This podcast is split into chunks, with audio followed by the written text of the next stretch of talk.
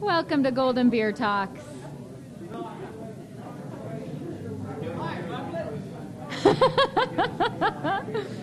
Welcome. Good evening. We're going to get started. Thank you for coming. Welcome, welcome. We're going to get going on our program this evening. We're going to ask about maybe turning down that background. I, I'm, yeah. I'm generally not in favor of shutting off the Beatles, but for this occasion, exactly. Let's just finish that. Finish that out.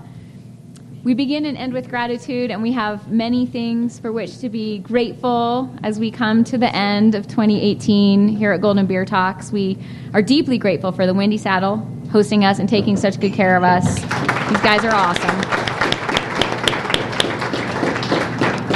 We are grateful to goldentoday.com for promoting our events and keeping our community in good stead.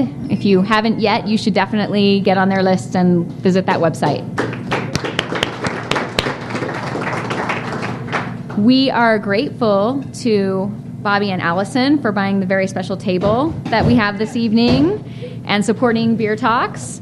The folks who sponsor these tables at our annual auction help us to buy gifts. Yeah. that is not necessary. Just a little busy right now. These folks help us make sure that we're able to keep doing what we're doing and provide gifts for our speakers, and we are very grateful. Indeed. Um, on the very special table, we have a donated flower arrangement, which is gorgeous. And it's made by, yeah, there we go. oh. It is made by a company called Flower Fix, a full service floral studio providing stylish flowers for home, business, and gifts, specializing in floral workshops. Apparently, some of them even take place here at Windy Saddle. And um, so, anyway, this is a good company to keep in mind if you are in the market for some lovely flowers or some learnings about some flowers. Flower Fix is the name. And I think there are some business cards available if you would like one. That is a great question. I'm going to look on this. This doesn't have an address. Oh, let me just read it to you. They are located. You know what? This is 2018. You don't put your address on anything. They are located at theflowerfix.com. they live there. The internet has gotten so crowded because everyone moved there. Yeah. yes, the dot com neighborhood. Awesome. we are going to move on to our beer ambassador. He's going to come up and talk about the beers we have. We um, will have our talk tonight. Then we will take a break. If you need more beer after you hear what he has to say, we will have a break between the talk and the Q and A. So you will more beer. You might need more. You may more beer may be needed. For now, let's bring up Frank Blaha. He's our beer ambassador. Thank you, Frank.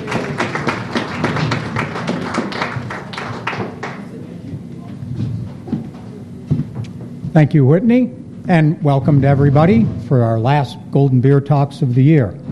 Uh, so tonight we're featuring New Terrain Brewing, and we've got two beers from New Terrain.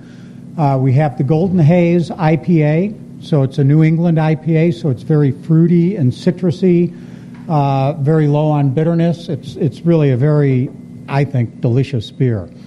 And um, we had it once before, exactly one year ago. We had it in December of 2017 because I found the file on my computer. I was like, oh, look at this, exactly one year ago.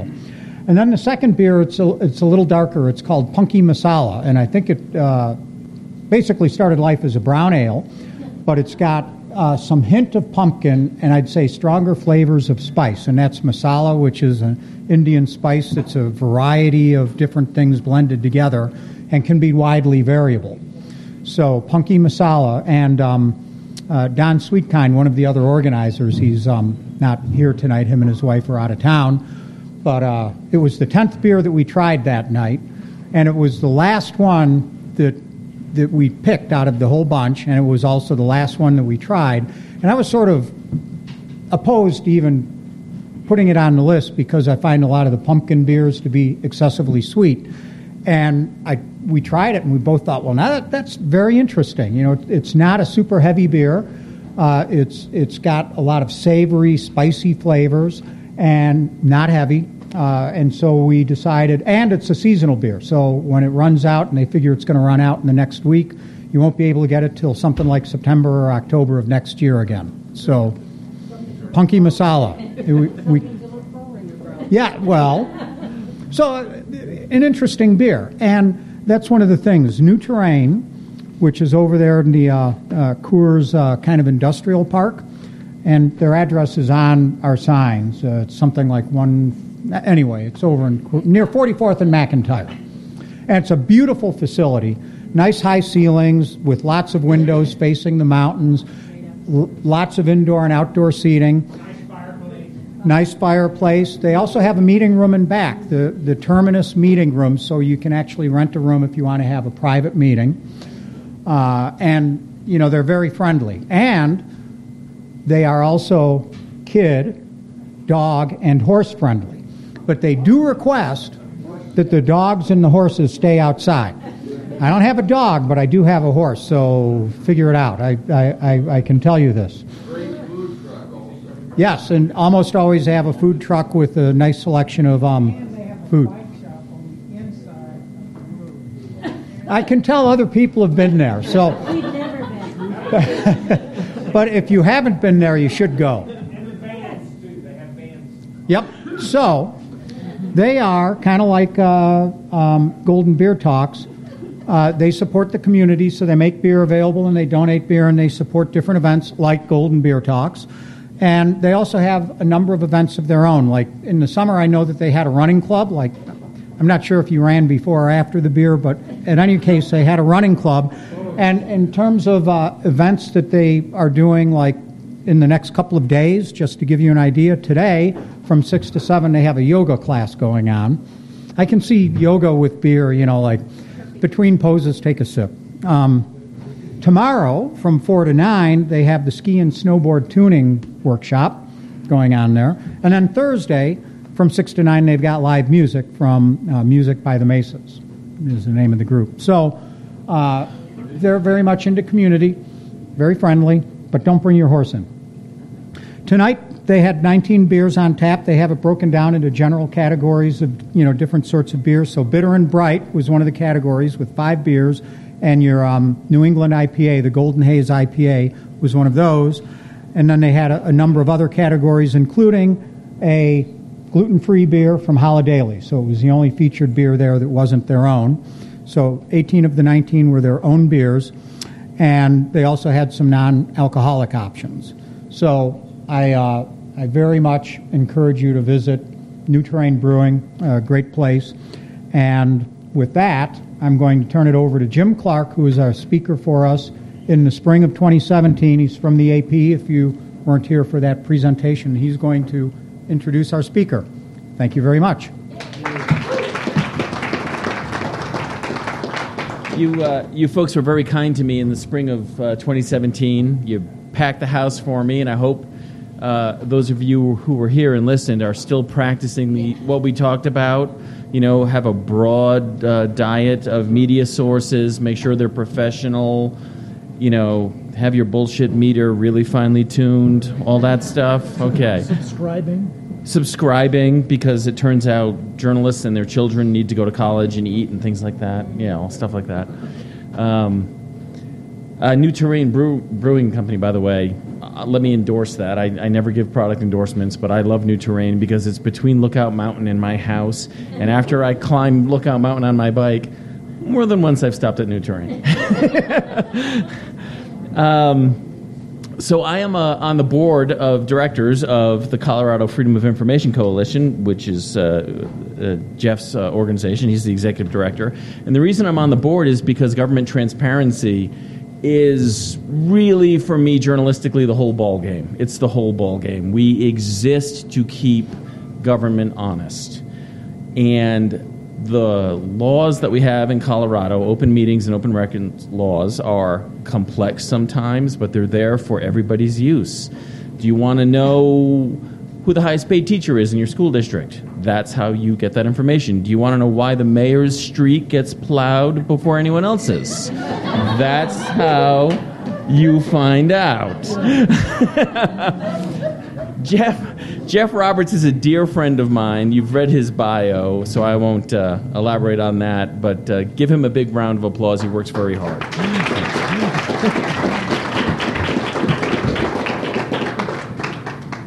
Thank you all very much. Um, I'm told that there are only two members of the city council, the mayor and a city council member here, so we're not in danger of violating the sunshine law, right?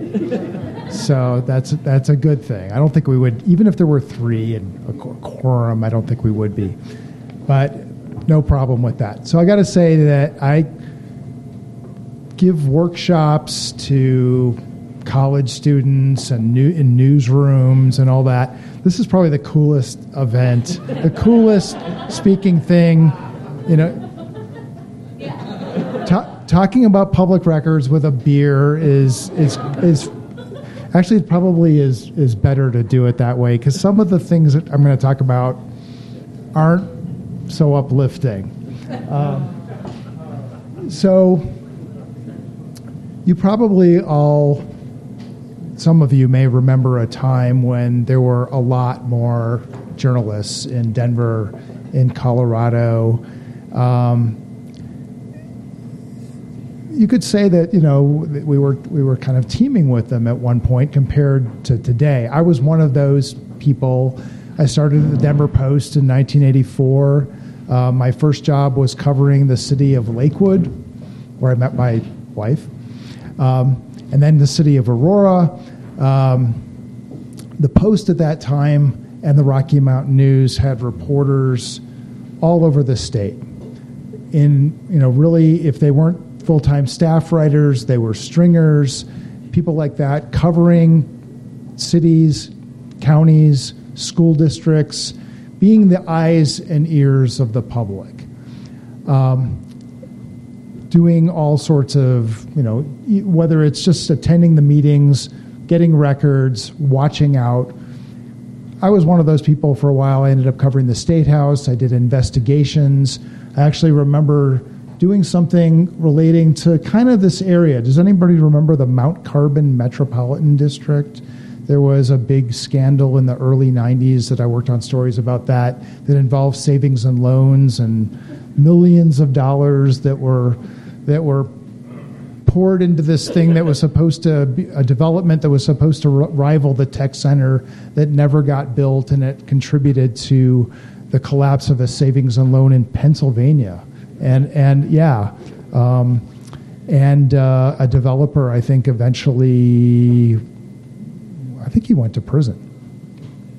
So you know that's what Jim was talking about. You know, journalists out there being the eyes and ears of the public, digging into things, keeping people in government honest.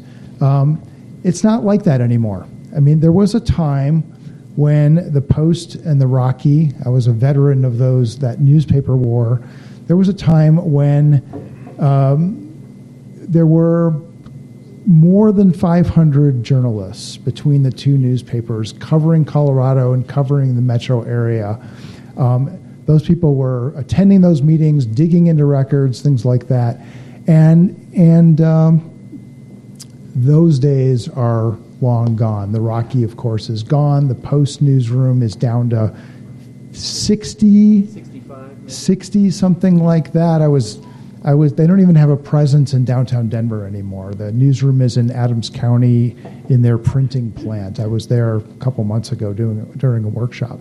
So our organization, the Colorado Freedom of Information Coalition, it used to be called a council, is actually 31 years old. Um, and for most of that time, it was an all volunteer organization. When I was at the Post, I was one of those volunteers. We would um, put on forums at the Tattered Cover every once in a while. We'd give out awards. We'd meet quarterly and talk about legislation, things like that but it was a very low key operation. And about six years or so ago, as the news industry in Colorado was contracting, Jim and, and some other members of the board decided we're going to try to beef this up and provide a service both to journalists throughout the state and to the public um, people who want to know more about how to keep, you know, hold hold governments accountable by by looking at records, um, knowing how to do that, being a resource really for for mostly journalists, but anybody else who needs it. Well, it turns out that it's not just journalists who who are interested in this stuff. Um, in my job, so I've been doing this now for five and a half years, and so a big part of my job is just taking questions about freedom of information issues that people have. Um, Barb contacted me a couple months ago about about something. Um, I've now, so in the last five years, I personally have taken about 2,300 questions and uh, 600 this year alone. And about 40% of those come from the public. The rest are mostly journalists, some people actually in government every once in a while. Um, and so there's a definite interest in this. There are there are um, reasons why there is so much activity for what I do, and part of that is because these laws aren't always followed. Shockingly. Now it's time for a drink. Well, so what I thought I'd do, you know, usually when I do when I do these things, I'm doing I've got a PowerPoint and I'm talking about the laws and I'm I'm helping people understand the laws. That's not what I I was told that you guys wanted. So what I thought I would do is tell you some stories uh, from our hotline, actually things that ended up on my blog, because I write about these issues. I consider open government to be my beat. Like I'm still a journalist, I still write stories um, for my blog. So coloradofoic.org is the website, and if there's a particular case that I hear about, perhaps I've been able to help the person, or I've tried to help. I always try to help.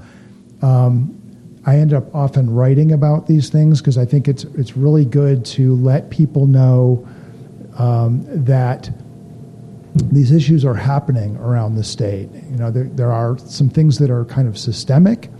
Um, the first one I'll talk about actually involves criminal justice records. It's a bit of a downer. They're all kind of actually bit of downers. That's why it's good to have a beer in your hand while while you're doing this. Because it's news. Because it's news. But but um, I guess the point I want to make by telling you these stories um, is to give you an idea of what we do, how we try to help, and what the issues are even out there that people encounter that you may not even be thinking about. I think we all kind of when they're the Post and the Rocky were at their at their strongest, and and uh, I think we kind of took this stuff for granted that that the reporters were out there being the eyes and ears of, of for the public, digging these things out, and there's fewer of them to do that. Sometimes citizens have to do it on their own, and and these issues um, can really um, point out that that we've got it's not all perfect out there. So I want to first tell you about a person named Rochelle Reynolds. She actually doesn't even live in Colorado. She lives in Akron, Ohio. So one day, about three years ago, I'm sitting at my desk, uh, which is at the Pre- Colorado Press Association. They donate office space to to me to the organization, and I get a call from this lady in Akron, Ohio. Why is she calling me? Well, her son um, was 25 years old, and he had died in Olathe, Colorado, in a confrontation with police a really, really strange confrontation with police. He uh, ha- he was a registered sex offender. He had a warrant out for his arrest. He was stopped by an officer in Olathe, out on the western slope. Ends up in this very strange confrontation where, according to the autopsy report, which is the only record she was able to get, he stabbed himself fatally with a sword shaped letter opener while a police officer was tasing him and then handcuffed him. Couldn't be stranger. So it's like it's like really this is what this is what the autopsy said. And so this mom, she's the mom, wants to know. She's like, I don't believe this. I don't, you know. I, she has all sorts of questions, as any parent would have about, you know, their child dying in a circumstance like that. So she starts making records requests, and she and she's denied. And she hires a lawyer in Ohio to make records requests. And what they tell her, because she wants all the police reports, she wants all the investigative records, and they tell her that it would be contrary to the public interest to release these records. That's what they tell her. And the lawyer made two separate requests. The second request was after the investigation was all said and done, the officer was cleared, and the answer she got was it would be contrary to the public interest. So we have two public records laws in Colorado. The one you're probably the most familiar with, you might heard about, is the CORA, the Colorado Open Records Act. But we have another one called the Colorado Criminal Justice Records Act. And under that law, police agencies can withhold records if they make a determination that it would be contrary to the public interest to release them. And that's what Rochelle Reynolds was getting, that answer. So she calls me to see if I can help. Her, her daughter found, found us on the internet. And I actually end up, ended up making a request because it didn't make any sense to me. It, it was the investigation was over and done with. What could be contrary to the public interest, especially when the public in this case was the mom. Um, and so I made a request and I pointed all those things out. The investigation was over. I got her the records. And um, I ended up writing about it for my blog and asking a couple of times the, the officials who had withheld the records why. Why was it contrary to the public interest? And all they would say is, you know, we, it was. We can't tell you. So that's one of the things, and I told you it would be kind of depressing. So that's why it's good to have a beer in your hand. Uh, that's one of the things that people sometimes encounter things that just don't make sense answers like that that you know because the law gives them the ability to withhold records if they want to i'm sure the city of golden doesn't wouldn't do that.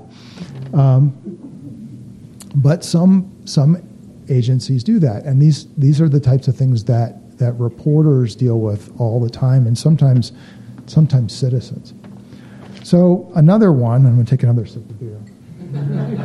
Mostly because I get dry. I actually was supposed to do this talk last spring, and I had no voice. Literally had no voice, so we had to we had to um, reschedule. Um, Paul Houston is a guy who lives in Denver, right near the border with Sheridan, so not terribly far from here. Um, Sheridan, you know, is a little community on the border with Denver. He's a big opponent of Sheridan's red light cameras and their um, photo radar. This is this is I've got a picture of him on the website holding up signs. He does that sometimes. He's really he doesn't like it. Um, so and, and and sometimes these are the people that make records requests and things like that. But Paul made a records request of the town of Sheridan for the town clerk's emails, just going back the previous seven months. So, emails, um, if you didn't know, emails of public officials, the mayor or people who work for the city or whatever, those can be and often are public records. It depends on the content of those emails if they involve public business, they are very likely subject to the open records law. So, text messages on uh, community supplied phones, government supplied phones. Yes, although the city of Denver is claiming not yes. right now. text messages on on uh, yes, it actually, but actually, it doesn't necessarily have to be a government owned device. They, it's the content of the messages that determine whether it's a public record or not. So Paul Houston makes this request of the town clerk of Sheridan for her emails, and he lists 10 search terms So going back the previous seven months, it doesn't seem all that complicated, right? But he gets a reply that it's going to be $20,000 to do this. And they want $6,750 just to start. Just to start it. So he calls me, what's, you know, what can I do? And so, you know, what I thought at least I could do is get to the bottom of why they think it's $20,000. Because that, nobody, I mean, there's nobody who could even begin to afford that. Um, I frequently hear about people getting charged hundreds or thousands of dollars for records, public records. And there's a problem there because um, it effectively makes pub- public records no longer public when that happens.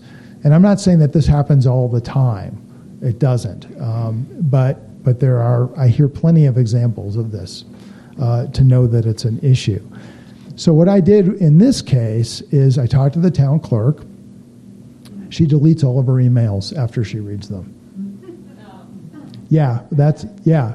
I mean, number one, that, that that's kind of an issue there because, yeah, I mean, some things are important. You know, if you're in government, you're probably you have a records retention schedule that you're that you're required to have, and that gives you a lot of discretion over what should be kept or what not kept. But not it's you can't just delete everything. Um, there are things that that should be kept for a certain period of time. She deletes all of her emails. That's what she said, and then she referred me to the the town's uh, IT person. So I talked to that person they were completely not set up to archive any kind of emails. No, even they don't get a lot of public records requests, so they weren't even thinking that way. And so, what he told me that they would have to do to just go back seven months in time, and you think about like you know you if you have a Gmail account, it probably has your emails from ten years ago on there, right? And they're still there. Well, he said that they would have to create yesterday's database, recreate yesterday's database, search it for those 10 search terms that Paul Houston wanted them to search, and then uh, go back and create the database from two days ago, do the same thing, then go back and recreate the database from three days ago, do the same thing, and it was 651 hours at $30 per hour. So it was $19,740 to do this. So he never got his records, obviously, because they just weren't going to do it. And they were going to, well, after I did my article about it, they were going, I don't know what they ended up doing, but they were thinking about creating a new system that might be more amenable to public records requests. Um, so that's the type of thing that I try to help people with. Or if I can't help, like in that case, I at least expose it so that people know it happens. People, you know, maybe there's a better way. Um, because I don't think that that's probably just a problem with the town of Sheridan. It's probably a, a problem with some smaller governments who haven't thought too much about this type of thing. So here's another one also involving kind of a smaller government, but it's a county, Elbert County. You guys know where that is, right? Southeast of Denver. Go down to Castle Rock and take a left, and you'll eventually get there. I get a call one day from somebody who lives in Elbert County who is looking at the county assessor's website. So this is the website where everybody's residential property is is on there and how they're taxed. So you can look up your neighbor if they own a home, see how they're taxed compared to how you're taxed. It's a public record, um, assessment records. But she says, you know, I could see mine on there and my neighbors, but I know the assessor owns a house and hers isn't on there, and the treasurer's not on there, and the sheriff isn't on there, and a couple of county commissioners, I know they own houses here, but their records aren't on there either. Can they do that? And so I put on my reporter's hat And um, you know, it turns out there's no law that says they have to put anything on a website, right? There's, they don't have to do that. But CORA, the Open Records Act, makes assessment records public records. So I went down to uh, Kiowa, which is the county seat, and I met with the county assessor. I told her exactly who I was and what I was doing. I was thinking about, you know, I wanted to look into this and maybe write about it for my blog. And, you know, could I have, could I see these records? You know, make an official Open Records Act request, even though they're not on the website. And she said, well, I'll show you mine, but I, I can't show you the other ones without asking their permission. It's like,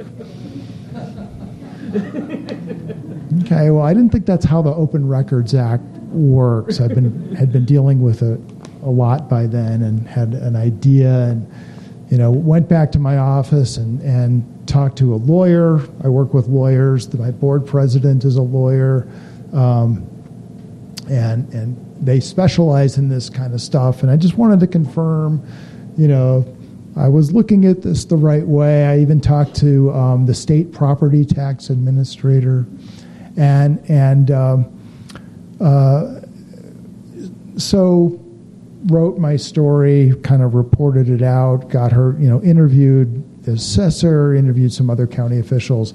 Well, they claimed that they had passed a resolution 20 years ago or something like that that allowed county officials to opt out from having their own records available. First of all, there was no nobody could find that resolution, and it would have been con- contrary to to the Open Records Act anyway.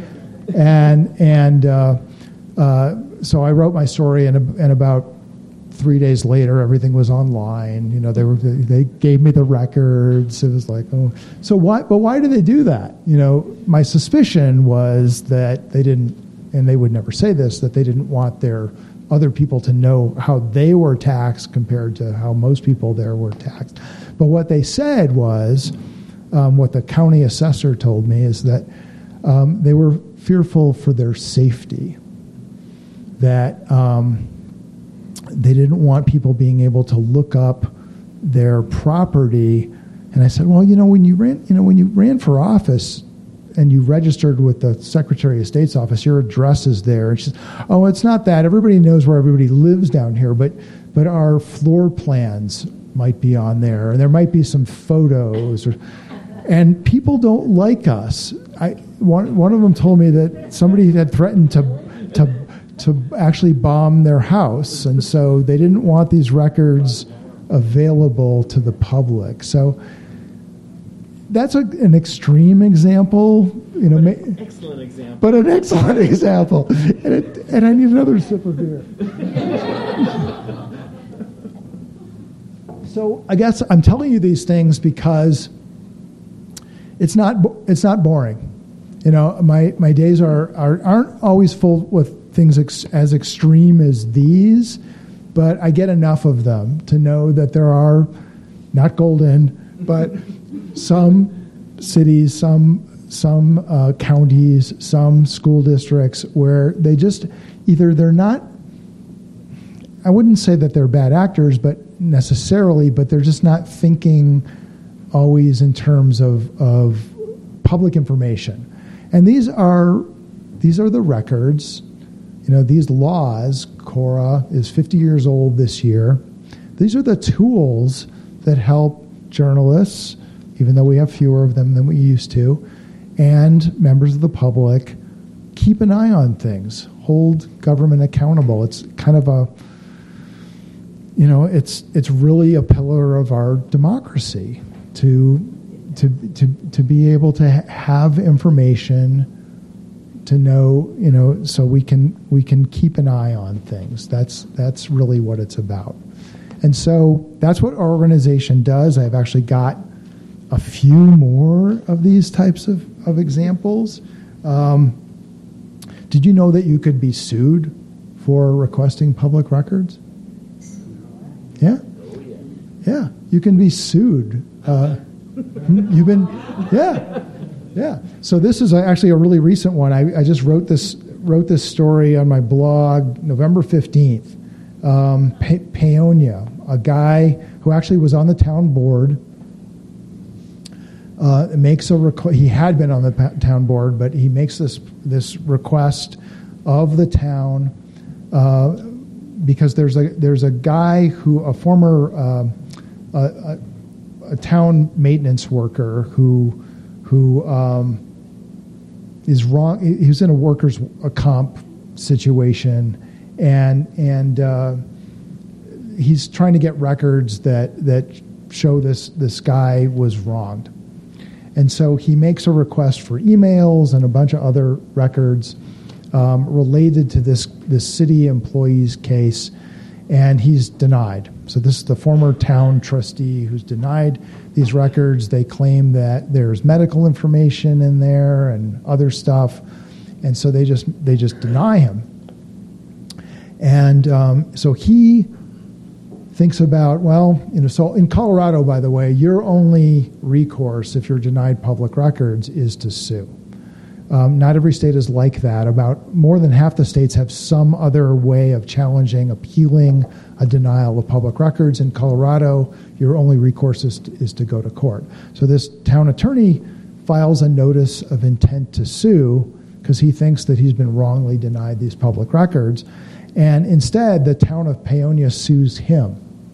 So there's a provision in the Cora, which is pretty obscure, that allows um, government entities to take a records requester to court if they think they if they say they don't know whether records are public or not.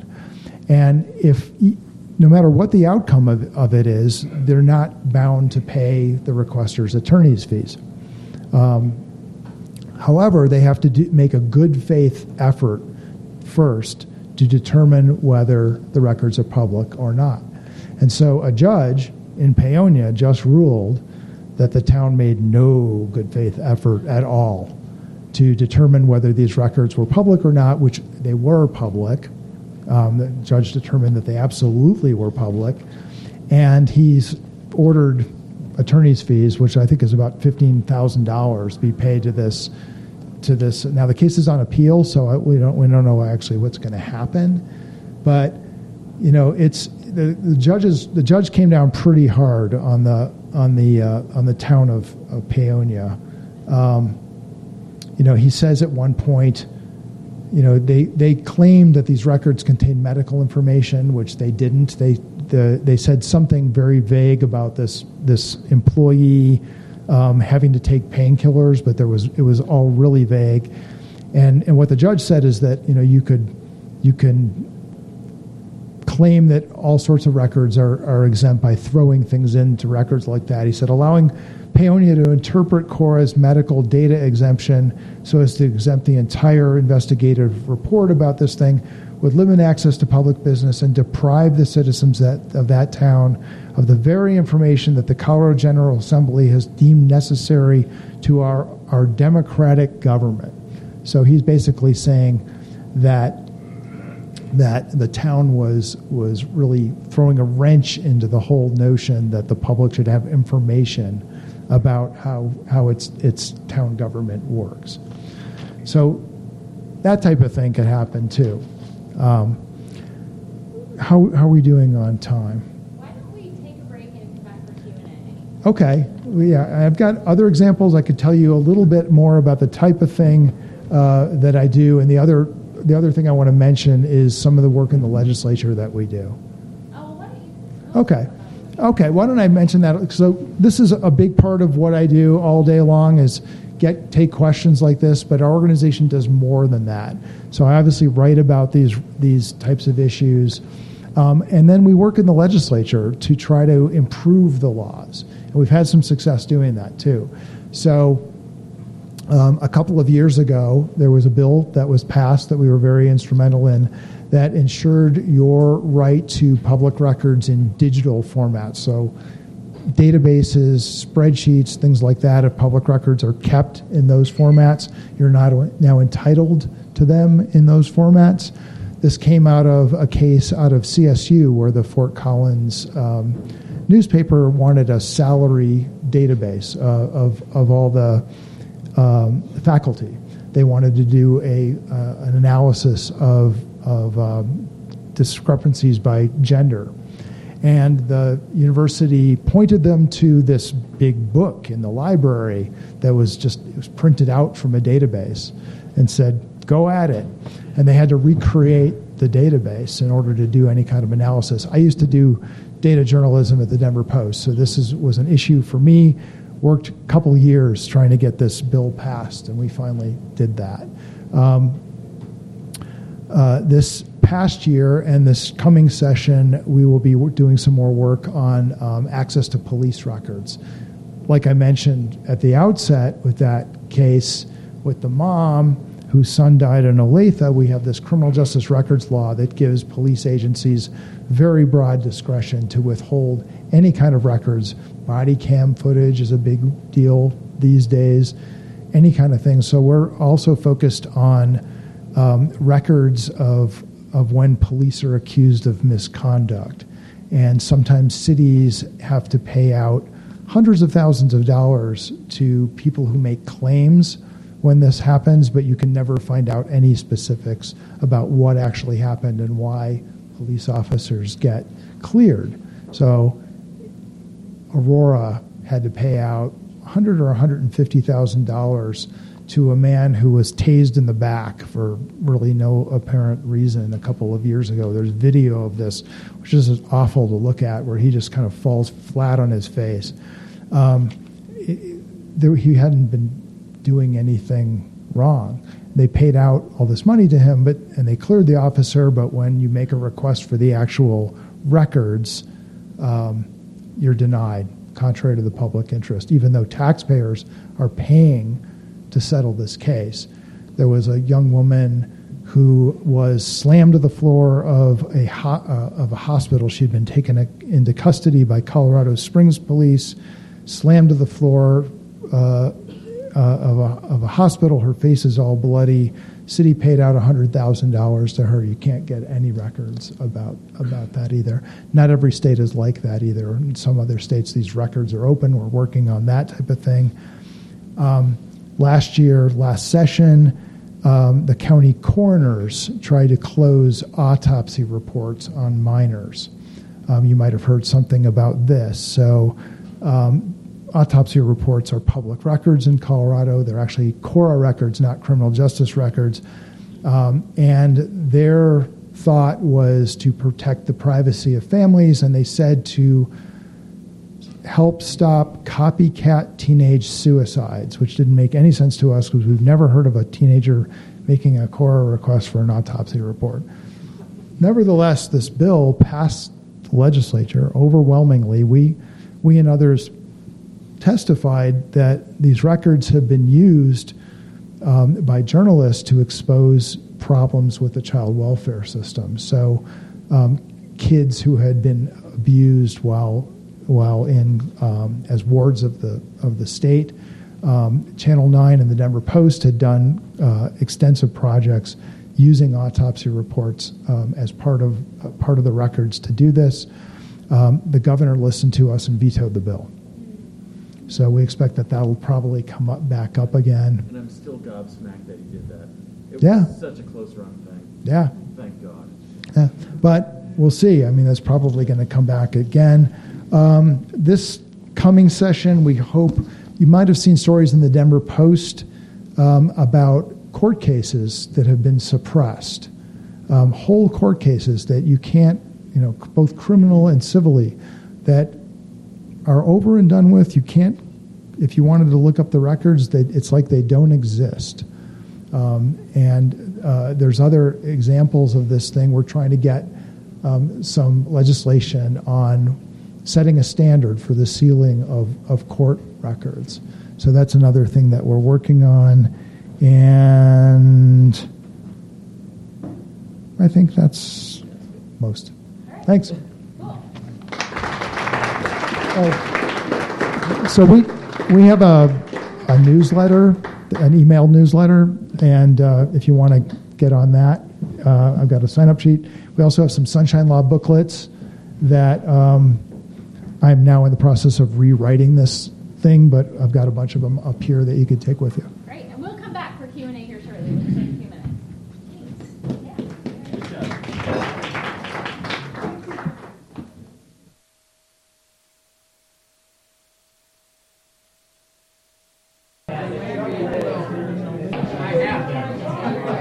Think we're back.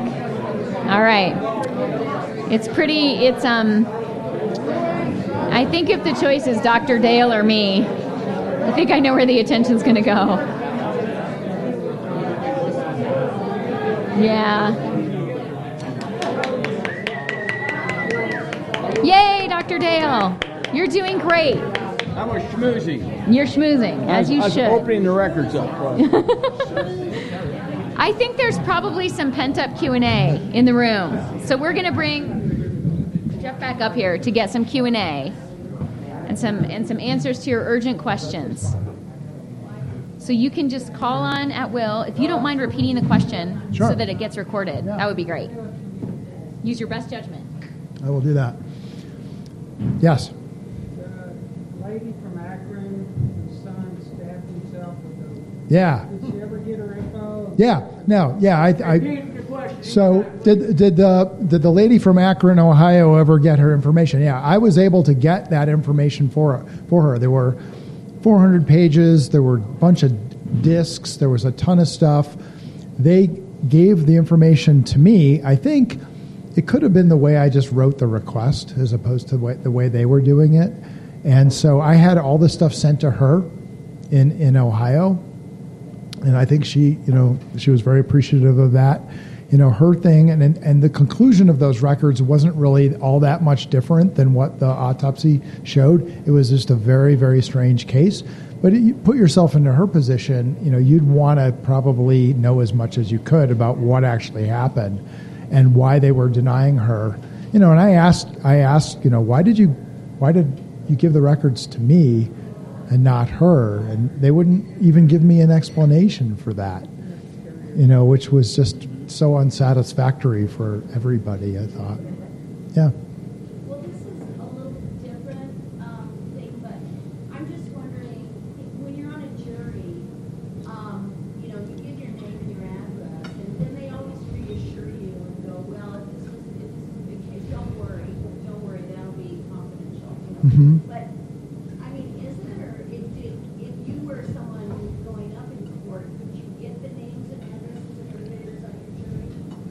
I think jurors' names, and you may know this better than me, after, after a case is over, it, it, it becomes a public record, but not the addresses and things like that, I don't think. Sometimes, sometimes in extraordinary circumstances, like mob trials, where people end up dead, you know, a, a judge will say no. Right, right.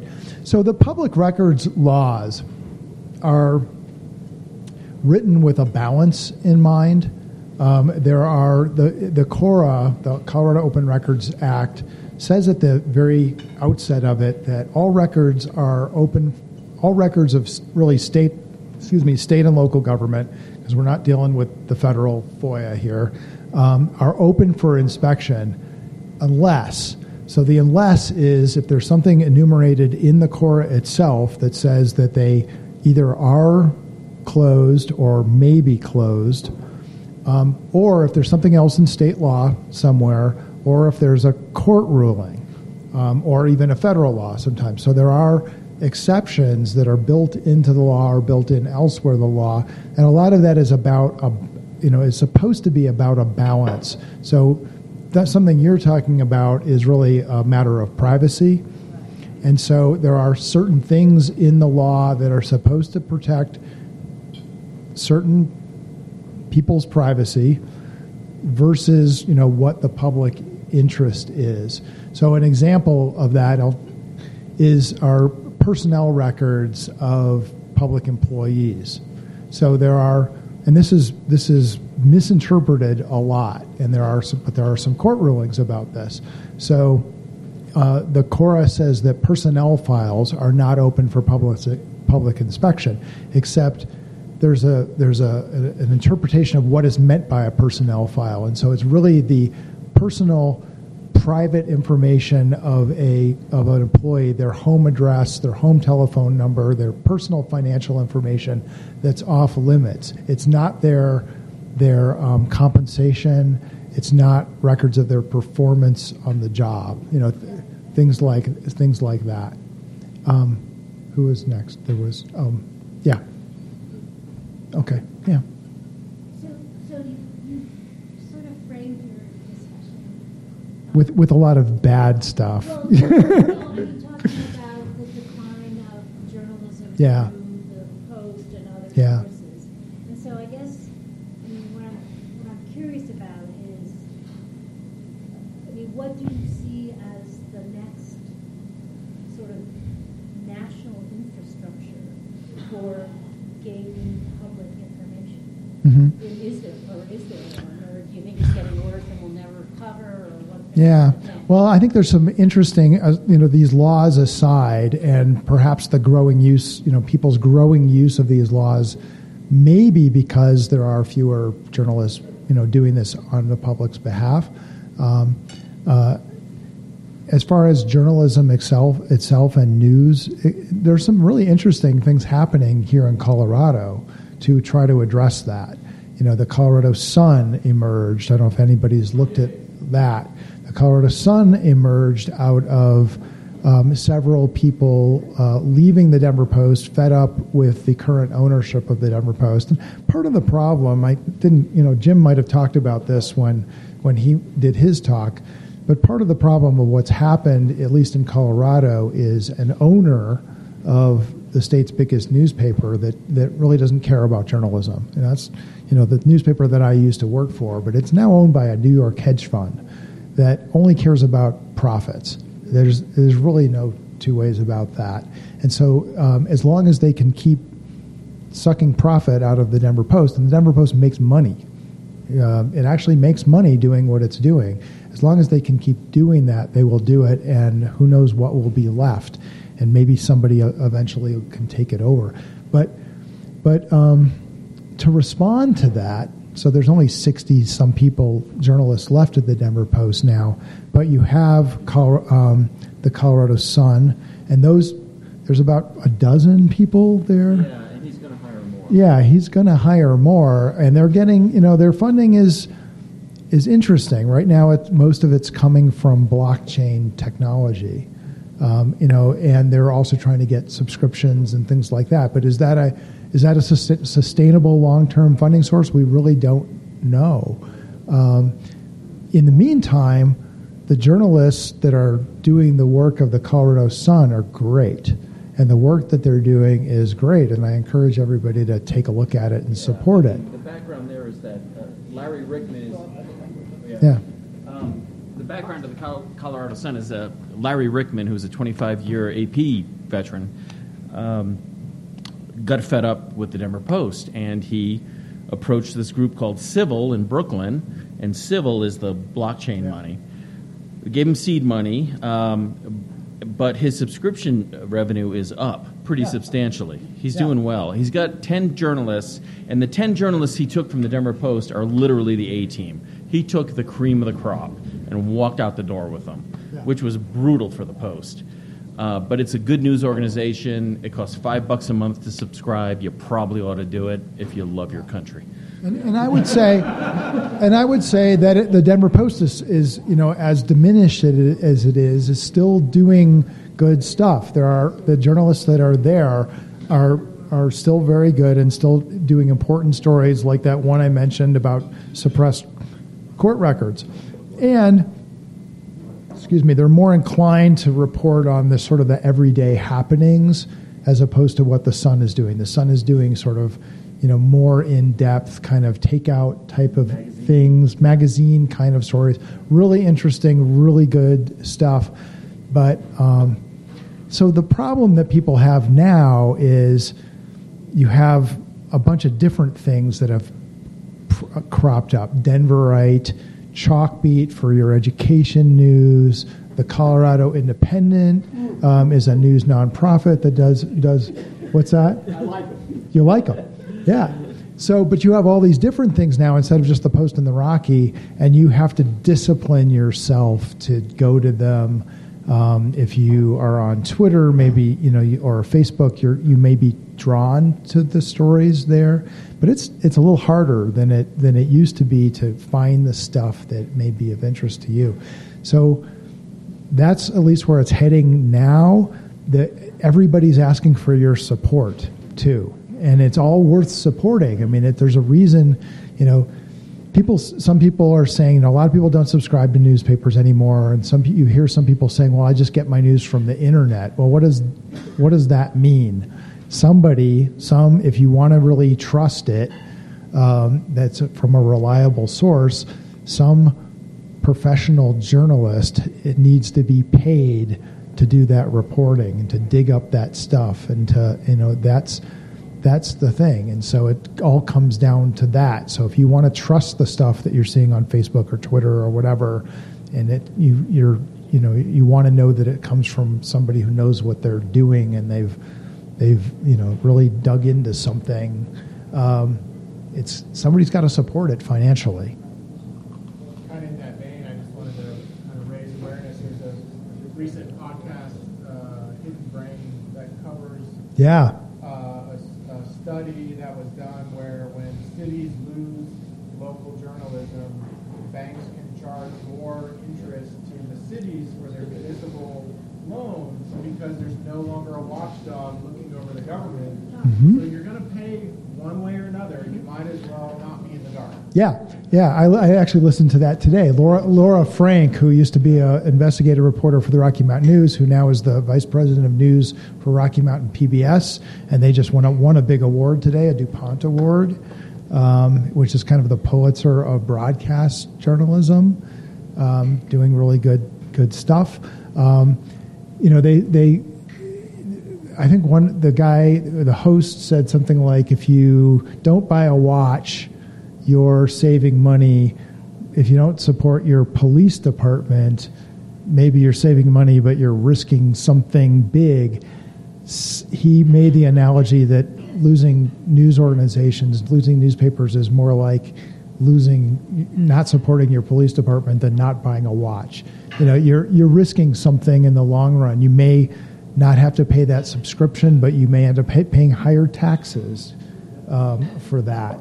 Um, so there are consequences for these things, and it's just don't you want to know if um, your public officials are how they're spending your ta- your tax dollars, and you know you, there are.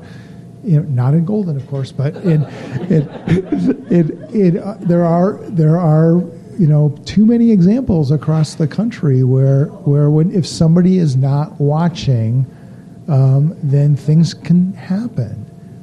Yeah. Yeah, I have a, a kind of a two-part question. Back in the early nineties, I remember getting involved with some of this stuff. You were involved with our organization back in the early '90s. Yeah, thank you. The biggest problems that, that Rocky and the Post faced was open meetings, uh, Mhm. being denied access to Mhm. meetings under the yeah. from the Sunshine Law. Mhm. So my question is, first, are you dealing with any Sunshine Law stuff where public organizations, officials are demanded Mhm. to have open meetings? And secondly, can you talk a little bit more about the exemptions to Cora and the Sunshine Law? Mhm. Because basically what they were doing back then, particularly PSC, the Public Service Commission, they were claiming all their meetings were dealing with personnel matters. Mhm. So they were keeping the Rocky and the Post out of the Mhm. meetings. Um, that was a major issue. But anyway, do you deal with some kind I, do. So the so yeah. So the question is whether I deal with open meetings issues in, in this job, and, and the answer is yes all the time. Um, so this when um, the sunshine. So these laws, these open government laws, are generically called the sunshine laws. The open meetings law in Colorado is also f- referred to as the Sunshine Law, the Colorado Sunshine Law. It was initiated by voters in 1972. It originally just applied to state government, but now applies to to really all levels of government in Colorado, and I deal with it every day. I'm quoted in the Gazette today about an open meetings law issue, so the Colorado Springs Gazette. And here's an example. Um, so the Colorado S- Springs City Council, it turns out, because uh, an intrepid reporter there for the Gazette dug out a bunch of records using Cora, they've over the past three years or so have approved five and a half, six million dollars worth of lawsuit settlements, totally in secret. Um, no, you know, no big deal. The people don't need to know about that. Um, they've they've done it all uh, in executive session. So an executive session is when a public body can close the door and keep the public out. And there's there's enumerated things in the Sunshine Law, in the Open Meetings Law, about when they're allowed to do that. It's very specific. There's also a specific procedure for shutting the door to the public. They have to announce it in a particular way. They have to give the public some idea of what they're going into executive session for. They have to cite the statute that allows them to do it. And then they're, when they're in there, they're supposed to be limited to those things. And one of those things that they are not supposed to do are make decisions. And um, that's what the Colorado Springs City Council has been doing for the past several years, with the city attorney saying it's just fine. You know, and and um, so Steve Zansberg, our board president, um, is very adamant and has won cases about this, where even informal decision making, nodding of the head or whatever, you know, is is not something that they're supposed to be able to do in executive session.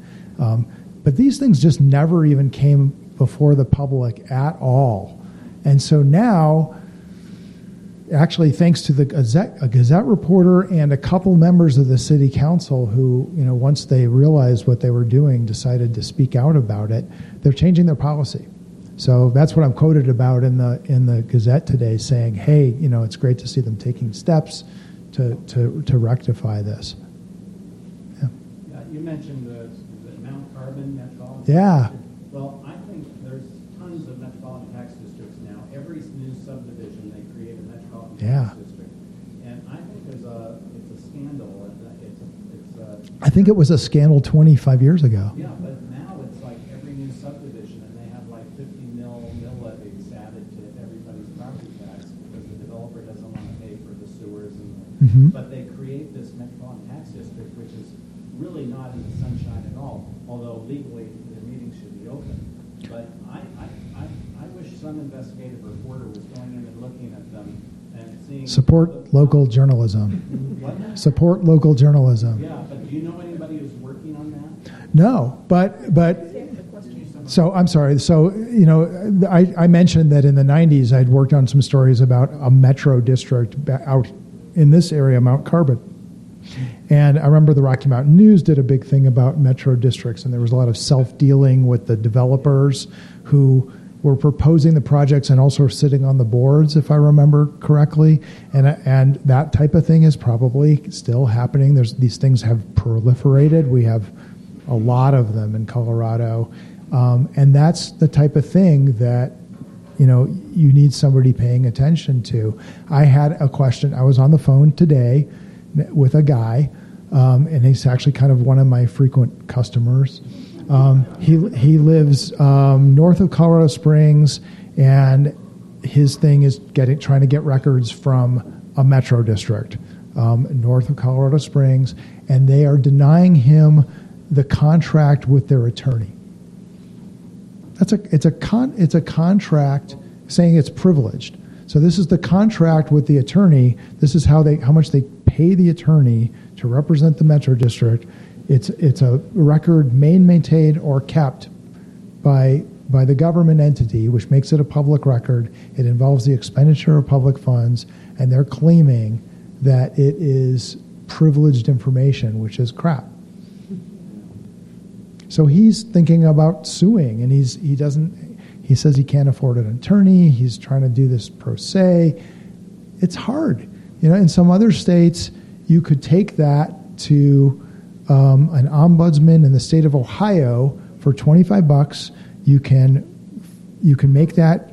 You can ask a uh, Court of Claims to review that, and and a special master would look at that and go, give them the record. But in, in Colorado, you have to sue in order to get an answer on something like that. It, it's it's not. We haven't been able to get. So I've brought that up numerous times. Um, I was on a Cora working group uh, a couple of years ago that the Secretary of State's office put together, and at the time we had a DU law student doing a, a study about that issue for us. It came out during that. We tried to get the Cora working group interested. A legislator was interested and eventually got passed a. All it does is is um, create a 14 day notice of intent to sue, and during that time, the records custodian is required to have a conversation with the requester. That's all it does. It doesn't give you any kind of appeal thing. I'm going to keep working on that until I'm until I leave this job someday. Leaving the job, uh, how many people around the country do what, how many states have a person like you do what you do around the country? So I'm on the I'm on the board of an organization called the. How many states around the country have a have an organization like ours? I'm on the board of an organization called the National Freedom of Information Coalition, and it's a very small um, kind of coalition of the coalitions. And there are some states that are that are really really active, like ours. Um, uh, Texas, Virginia, Tennessee, New England has one that encompasses, I think, five states. Um, uh, Florida is is a very active organization. Um, a lot of them are still all volunteer organizations, and they're trying to do what we're doing. Um, Montana is all volunteer. yeah, and so what what we didn't know when I took this job five and a half years ago, and when these guys formed it, is whether you could actually raise money to hire someone to do it and continue to raise money. That's part of my job as well, is to raise money to to do this uh, job, and we've we've been able to do it. So if a, a smaller state can do it, anybody. Yeah. my second question. If, if you put, you, you, 20, 30 people were sitting in a room, and you were flies on the wall, and the, um, has there been a perceptible change in the last two years hmm in how you, as a news organization or news organization, a freedom of information advocate, Mhm. are received by government entities? Is there a difference? Is there a change over the last two years of how freedom of information advocate two uh, advocates are perceived by governments? Um, I would say that I haven't seen a change, but I do see that most people I encounter in government like they know that people are interested in transparency, whatever that means. And, and so they like to think of themselves as transparent. They like to present themselves that way. Um, and you see in the legislature interest in this type of thing. And so that, that bill, for instance, on digital public records, we thought there was no way we would get this thing passed. And it passed on the very last day of the 2017 session. And we were kind of shocked because it appeared dead several times. And it eventually seemed like they actually wanted to do it. But we've had um, a lot of opposition to some of the things we wanted to do. The AG's office, um, uh, the current AG, not the, the incoming one, has opposed a lot of the things that we've tried to do. So we'll see what the new one wants to do. Around the country say that the AGs are resistant. That's I don't know. Yeah. Globe, globally. Let, let me take a shot at Yeah. this. So I think what you're getting at here is is sort of an ideological question. This is a fascinating topic. Republicans and conservatives generally actually like the noises we make about transparency and honesty in government because they don't like government. They don't trust government. That's what it is to be a conservative in the United States these days. So frequently, we find allies on that side of the aisle. But we also find allies on the left side of the aisle as well. It, it doesn't break down as neatly as some issues. It really doesn't. Um, you know, yeah, the, the subtext of your question obviously was, hey, Donald Trump is president. Oh my God, the world is ending, whatever, right? Nothing's different. Let me tell you a little story about what Barack Obama did to the Associated Press in 2013. He tapped our phones and didn't tell us, which was a huge no no, according to federal law. Tapped our phones for three months to try to find a leaker. You know, I'm, I'm not a huge fan of that kind of behavior. And that was Barack Obama and his Justice Department. This stuff does not break down as neatly as some other issues. It doesn't. you know, you're, you're seeing more, you know, with our current president and all that, and the attacks on the on the press and, and the attacks on institutions of democracy in general. It's just it's more blatant. Um, maybe what what Obama did, um, you know, was more, you know. Uh, yeah, I, yeah. I mean, to, to sne- maybe maybe sneaky. You know, we have a we have a you know a more obvious situation now uh, that you know part of and part of our mission, part of CFOIC's mission is defending press freedoms, and so I'm I'm that's that's that's something I'm always trying to do now, especially on social media and things like that. Yeah. Uh, Don't need to involve lawsuits or slander, but like your opinion on this. Uh, What groups, public and private, would benefit the most if you and your organization didn't do what you do? Well, I. Yeah, what be- what groups uh, would benefit most if we didn't do what we do? Um, well, I mean, it kind of depends on who is running the school board, you know, running the city council, running the county commission or some state agency, and whatever they feel like, you know, they want to do if nobody's watching. So, you know, what we, what we try to do by, you know, mostly educating and doing some advocacy is empowering both journalists and the public to know how to use these these laws that essentially give them the right of access to, to these to these records, these proceedings, court records, things like that. So it's anybody who doesn't want you to be looking. That's who that's who would benefit, I think. And and Jim's right. It's not a left issue or a right issue. It's just not. Hmm? Who's got the vested interest in the, in the issue? It's who's got the vested in, interest in the issue.